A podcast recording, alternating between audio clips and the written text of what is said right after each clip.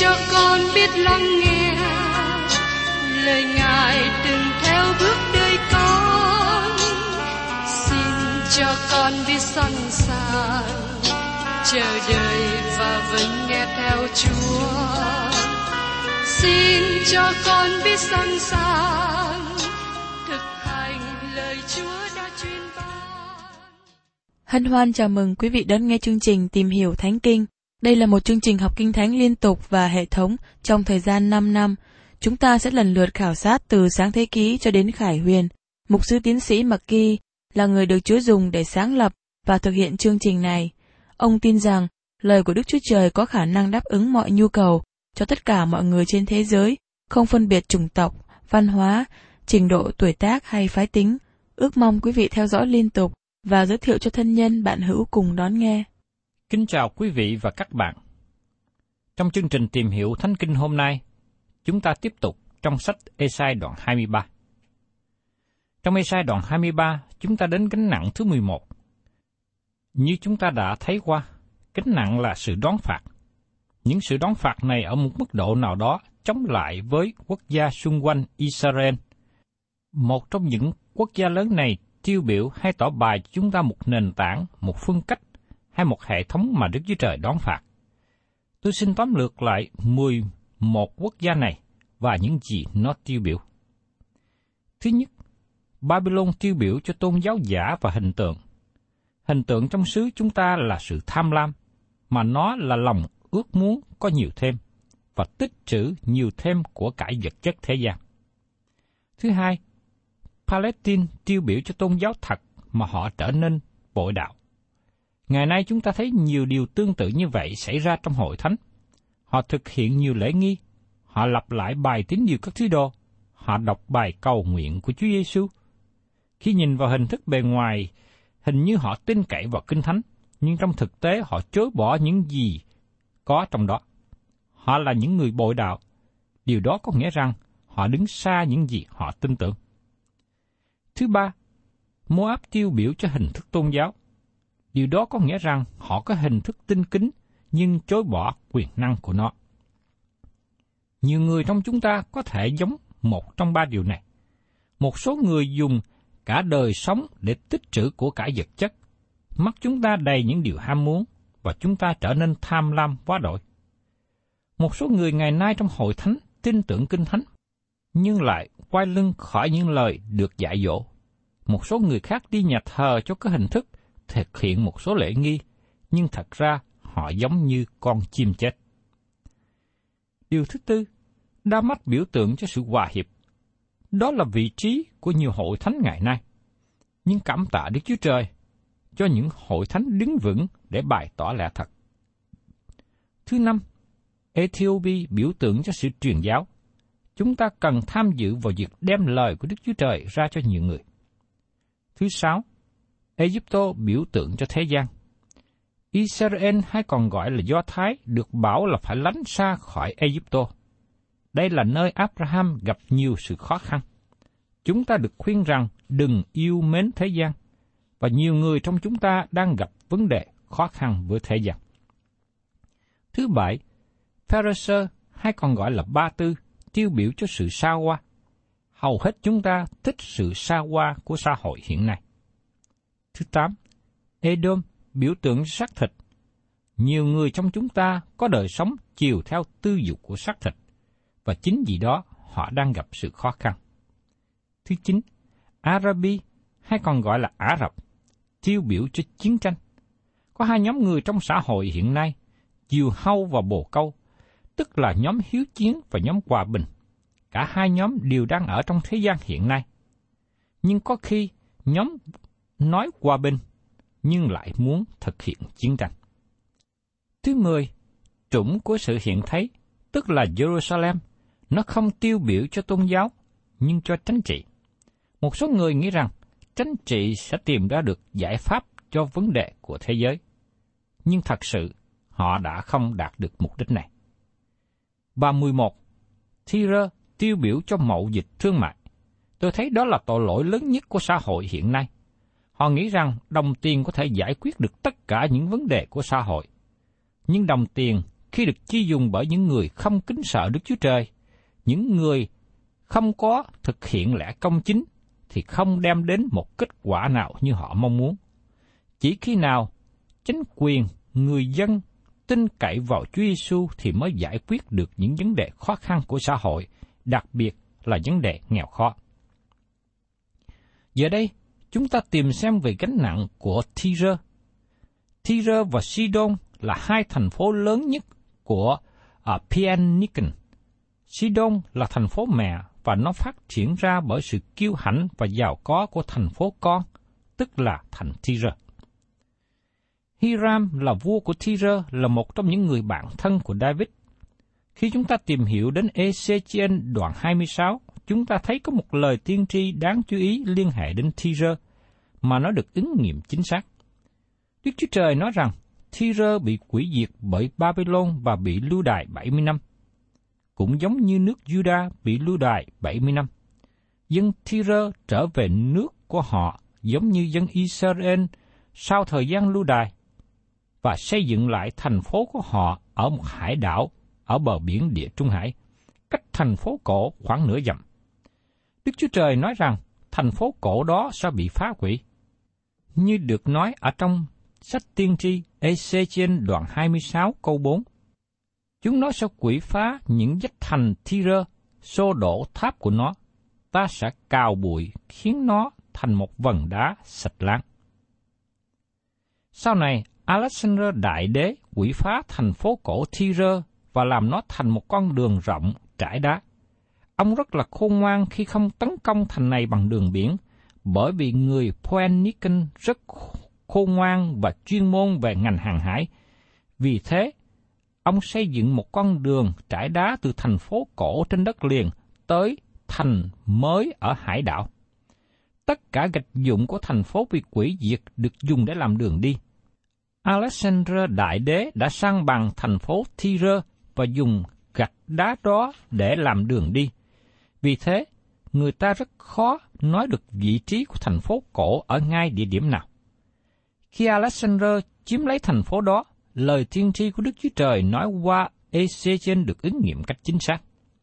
Trong Ezechiel đoạn 26 câu 14, ta sẽ khiến mày nên vần đá sạch láng, mày sẽ nên một chỗ người ta phơi lưới và không được cất lại nữa. Vì ta là Đức Giê-hô-va đã phán, Chúa Giê-hô-va phán vậy. Thưa các bạn, ngày nay có một thành phố nhỏ của Thổ Nhĩ Kỳ được xây dựng gần đó – nhưng địa điểm của thành phố cổ Tyre vẫn còn quan tàn. Có một số người không tin vào lời của Đức Chúa Trời, họ muốn chống nghịch vào lời của Chúa. Tôi đề nghị với quý vị này hãy đi đến chỗ đó và xem các đống gạch vụn vẫn còn nằm yên suốt bao nhiêu thế kỷ qua để chứng minh về sự kiện họ không tin. Tôi cũng xin kêu gọi quý vị nào không tin hãy trở lại địa điểm thành Tyre cũ để xây dựng trở lại. Nhưng tôi xin nói trước với quý vị rằng, có nhiều người đã cố gắng làm như vậy và đã bị thất bại. Có người đã cố gắng xây dựng lại thành phố cổ Thi-rơ và di chuyển đến địa điểm đó để ở. Nhưng Đức Chúa Trời đã nói rằng sẽ không có ai ở đó. bất cứ ai cố gắng xây dựng lại một lục địa, một thành phố tại nơi đó, thì sẽ không thành công. Có một nhóm người Đức không tin đã đem một số người Petra và cố gắng xây dựng lại một lục địa tại đó. Nhưng nó đã không tồn tại bao lâu. Nếu các bạn muốn cố gắng làm điều đó, các bạn sẽ không thành công. Đức Chúa Trời nói rằng thành Tyre sẽ không được xây dựng trở lại và Petra sẽ không có dân cư ở. Bây giờ mời các bạn cùng tìm hiểu đến phần thứ nhất, trách nhiệm thánh về sự hủy diệt thành Tyre. Trong sách Esai, đoạn 23 câu 1. Gánh nặng về Tyre, hỏi tàu bà Terasi hại than khóc vì nó đã bị quỷ phá, đến nỗi chẳng còn nhà, cửa nữa, chẳng còn lối vào nữa. Ấy là điều đã tỏ cho họ từ xứ Kittim. Đây là hình ảnh của các tàu buôn đến từ Tarisi trở về Tyre. Nơi đó là thuộc địa của Poenikon. Tin tức được loan truyền đến cho họ rằng thành Tyre đã bị thiêu hủy. Khi tàu của họ chạy về gần đến, họ thấy khói bốc lên từ thành phố. Sau đó họ thấy thành phố bị sang bằng và hải cảng bị đóng. Nó không còn là một trung tâm thương mại lớn nữa. Đấy là một hình ảnh đau buồn đã xảy đến cho thành Tyre. Và trong Esai đoạn 23, câu 2 nói tiếp. Hỡi dân cư từ biển là nơi những lái buôn Sidon là những kẻ vượt biển chở đồ hàng đến, hãy nín lặng. Sidon cách bờ biển Tyre khoảng 30 dặm. Sidon và Tyre đi chung với nhau. Đây là hai thành phố dẫn đầu của Phoenician. Những người buôn bán đường biển của Sidon làm cho Tyre trở nên nổi bật. Thật là lý thú khi thấy rằng lời tiên tri liên hệ đến sự quỷ diệt của Tyre được ứng nghiệm cách chính xác. Nhưng không có lời tiên tri nói về sự quỷ diệt của Sidon. Và ngày nay, thành Sidon vẫn còn hiện hữu. Hiện nay, Sidon là một nơi sản xuất dầu quả và được mang đi bán nhiều nơi trên thế giới. Đây là một đặc điểm mà cho chúng ta thấy rằng lời tiên tri của Đức Chúa Trời nói được ứng nghiệm một cách chính xác. Hai thành phố Sidon và Tyre ở kề cận với nhau. Nhưng lời của Chúa nói rằng Tyre bị quỷ diệt và không bao giờ được xây dựng trở lại. Nhưng Sidon thì vẫn còn tồn tại vì nó không có bị sự đoán phạt của Đức Chúa Trời. Và tiếp đến, ở trong Esai đoạn 23 câu 3. Hột giống của Si Ho, mùa màng của sông Ni Lơ theo đường biển chở đến, ấy là phần lợi nó, nó vốn là chợ buôn của các nước. Si Ho có nghĩa là đen, nó là thượng nguồn của sông Nin. Bùn lấp phù sa làm cho Egypto trở nên phì nhiêu, xanh lợi rất tốt. Sự giàu có của Egypto được trải ra từ cảng Tyre và giờ đây đã chấm dứt. Sự suy tàn trở nên hiện thực. Và trong Esai đoạn 23 câu 4, Hỡi Sidon hãy hổ thẹn, vì biển, nơi đồn lũy biển, có nói như vậy. Ta chưa ở cử, chưa đẻ con, chưa nuôi con trai trẻ, chưa nuôi con gái bé. Tại đây có lời nói rằng, thành Tyre là con của Sidon. Lịch sử đã bày tỏ cho chúng ta thấy điều này một cách chính xác. Và trong Esai đoạn 23 câu 5 nói tiếp, khi tin này đồn đến Egypto, người ta nghe tin về Tyre chắc sẽ đau thương lắm. Sự hủy diệt của Tyre dẫn đến sự suy tàn về thương mại của Egypto hay là còn gọi là Ai Cập. Vì lúc bấy giờ, Tyre và Egypto có một mối quan hệ giao thương với nhau về thương mại rất là mạnh mẽ. Esai đoạn 23 câu 6 nói tiếp, Hãy dời qua Tarisi, hỡi dân ở gần biển, hãy than khóc. Qua sự sụp đổ của Tyre đem đến sự đau buồn của nhiều nơi, ngay cả các thuộc địa ở bờ biển phía nam của Tây Ban Nha. Một số dân của Tyre trốn thoát bằng đường biển đến Tarisi khi Nebuchadnezzar hủy diệt thành phố này. Và trong Esai đoạn 23 câu 7 nói tiếp, Đây há chẳng phải là thành vui vẻ của các ngươi sao? Là thành đã có từ đời thượng cổ, mà chân nó đã chạy đến nơi xa đặng trú ngụ tại đó.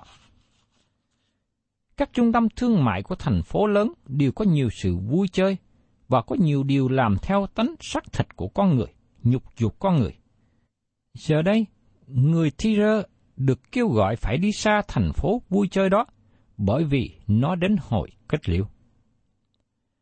Và trong Ê-sai đoạn 23 câu 8, Vậy, ai đã định sự ấy nghịch cùng thi rơ, là thành đã phân phát mão triều thiên, lãi buôn nó vốn là hàng vương hầu. Người mua bán nó vốn là tay quý hiển trong thiên hạ. Thi rơ là thành đã phân phát mão triều thiên. Các bạn thấy rằng Thi rơ là thuộc địa vinh hiển. Anh quốc trong thời cận đại cũng làm như vậy. Thuộc địa vinh hiển này là do nơi họ tự lập nên, chứ không phải do hiến pháp hay các đại biểu của chính quyền sáng lập. Và trong Ê-sai đoạn 23 câu 9, ấy là Đức Rêu Va dạng quân đã định sự này, để làm dơ giấy sự kiêu ngạo, mọi vinh hiển, và làm nhục mọi kẻ sang trọng trong thế gian. Chính Đức Rêu Va dạng quân đã định sự hủy diệt của thành Thi Rơ. Ngài không bao giờ hối tiếc về quyết định này. Thưa các bạn, đây là điều mà chúng ta cần phải lưu ý và để tâm nghe đến. Khi Đức Chúa Trời đã định sự quỷ việc cho một thành nào, một nước nào, thì không bao giờ thoát khỏi. Và những gì mà Đức Chúa Trời đã quyết định, Ngài sẽ thực hiện theo ý chỉ của Ngài. Và tiếp đến, chúng ta cùng tìm hiểu về sự đáp ứng của con người về sự quỷ diệt thành Tyre. Trong Esai, đoạn 23 câu 10. Hỏi con gái Tarisi, ngươi không còn bị trói buộc nữa. Hãy đi qua khắp lục địa phận ngươi như sông Nila. Như nước ở sông Nin chảy dọc theo bờ. Thuộc địa Teresi giờ đây được tự do để làm điều gì họ muốn. Vì Tyre đã bị sụp đổ, nó không còn quyền hành để chế ngự nữa, không còn quyền để trói buộc người khác nữa. Và trong Esai đoạn 23 câu 11, Đức Sô Va đã giang tay Ngài trên biển, làm cho nước rung động. Ngài đã ban lệnh về Canaan mà phá đồn lũy nó. Xin các bạn chú ý đến ba lời diễn tả về thành Tyre. Trong câu 7 gọi thành này là thành vui vẻ. Trong câu 8 gọi là thành có mão triều thiên. Và trong câu 11 gọi thi rơ là thành buôn bán. Cả ba lời diễn tả này thích ứng với thi rơ Và trong Esai đoạn 23, câu 12, Ngài có phán rằng, hỏi con gái Sidon là nữ đồng trinh bị ức hiếp kia, ngươi sẽ chẳng còn cớ vui mừng nữa. Vậy, hãy chờ dậy, sang xứ kích tim, tại đó ngươi sẽ không được yên nghỉ đâu. Lời đề nghị trong câu 4 được tuyên bố rõ tại đây. Tyre là thành phố con của Sidon. Sidon là thành phố cổ, nó giàu có nhờ sự nổi tiếng của Tyre. Sự vui mừng về sự giàu có đó đã bị biến mất. Cả Tyre và Sidon đều gánh chịu đau khổ. Lời khuyên hãy đi sang xứ kích tim một số người cho rằng họ chạy sang đảo Chipre và có thể ban đầu họ được tươi tỉnh trở lại, nhưng sau đó họ cũng thất vọng. Đức Chúa Trời đã chủ ý làm điều này. Ngài dùng con người như là một công cụ để thực hiện ý định của Ngài. Và trong Esai đoạn 23, câu 13 và 14 nói tiếp. Hãy xem xứ của người canh đê, không có dân đó nữa. Người Assyri lấy làm chỗ cho thú. Chúng nó dựng tháp, phá cung đền nó làm ra gò đóng. Hỡi tàu Tarisi hãy than khóc vì đồn lĩ các ngươi quỷ diệt rồi. Khi Assyri là một quốc gia lớn, Canh Đê hay còn gọi là Babylon chỉ là một thị trấn ở vùng thôn quê. Nhưng giờ đây nó trở thành một quốc gia hùng mạnh và cai trị thế giới. Và sau cùng, chúng ta tìm hiểu về sự phục hồi của Rơ một phần và hoàn tất. trong Esai đoạn 23, câu 15. Trong lúc đó thành Tyre sẽ bị người ta quên đi trong 70 năm. Bằng một đời vua, mãn 70 năm rồi, Tyre sẽ giống như bài ca của kỵ nữ hát. Kỵ nữ đã bị quên kia, hãy lấy đàn cầm dạo chơi thành phố, khẩy cho hai, ca đi ca lại, hầu cho người ta nhớ đến mày. Lời giữ ngôn này nói về việc thành Thi-rơ bị bắt và lưu đài 70 năm. Nhưng sau đó, thời hạn 70 năm, thì người Thi-rơ và thành phố sẽ được phục hồi trở lại. Và xin nhớ rằng, trong sự phục hồi này, thì không phải lại cất lại ở tại một địa điểm cũ, nhưng họ cất lại tại một địa điểm mới gần ở nơi đó. Và trong Esai đoạn 23 câu 17, mãn 70 năm rồi, Đức Sưu va sẽ viếng thành Thi-rơ, nó sẽ lại được lợi, sẽ hành dâm cùng mọi nước trong thế gian trên mặt đất. Khi thời gian lưu đài 70 năm kết thúc, Thi-rơ được xây dựng trở lại và một lần nữa nó trở thành nơi mậu dịch thế giới. Khi nó trở thành trung tâm mậu dịch, nó hành dâm với mọi nước trong thế gian. Lời tiên tri này nói rằng Thi-rơ trở thành một nơi quan hệ nhục dục, một nơi mà họ hành dâm với nhau.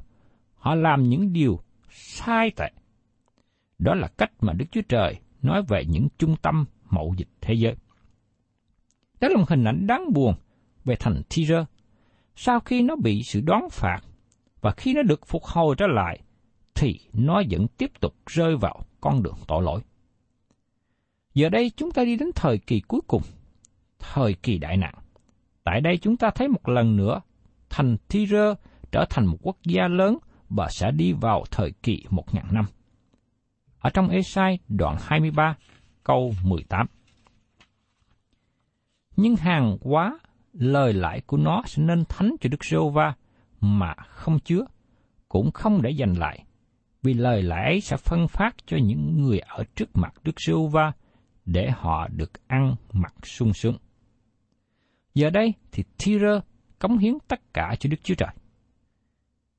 Và trong sách Thi Thiên đoạn 45 câu 12 nói thêm rằng, con gái Thi-rơ sẽ đem lễ vật đến, và những người giàu sang hơn hết trong dân sẽ đến cầu ơn con. Quý vị và các bạn thân mến, chúng ta đã tìm hiểu về gánh nặng xảy đến cho Tyre.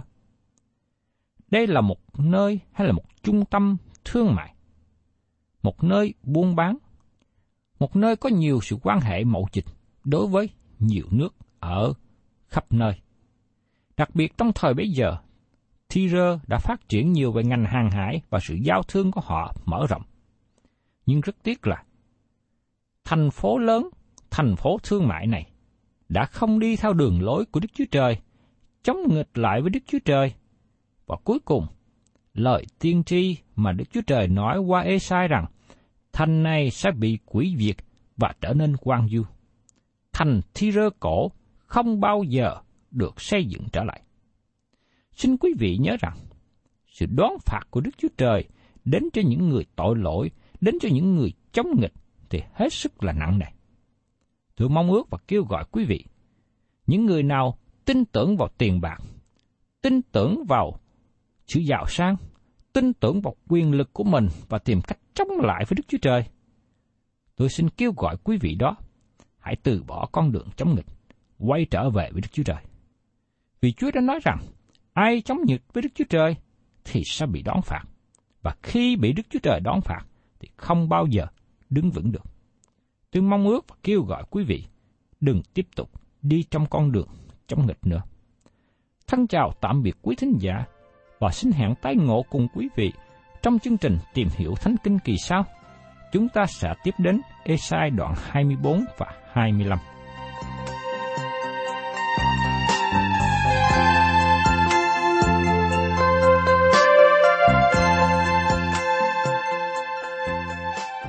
Cảm ơn quý vị đã đón nghe chương trình Tìm hiểu Thánh Kinh. Nếu quý vị muốn có loạt bài này, xin liên lạc với chúng tôi theo địa chỉ sẽ được đọc vào cuối chương trình. Kính chào quý thính giả.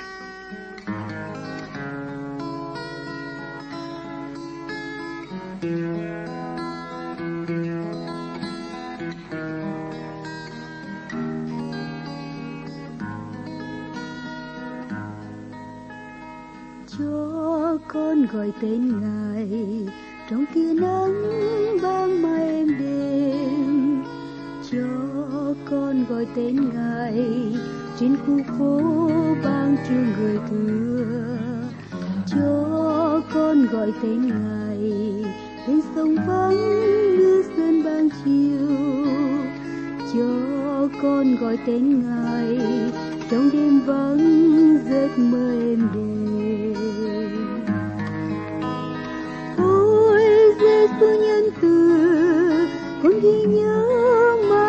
ghi nhớ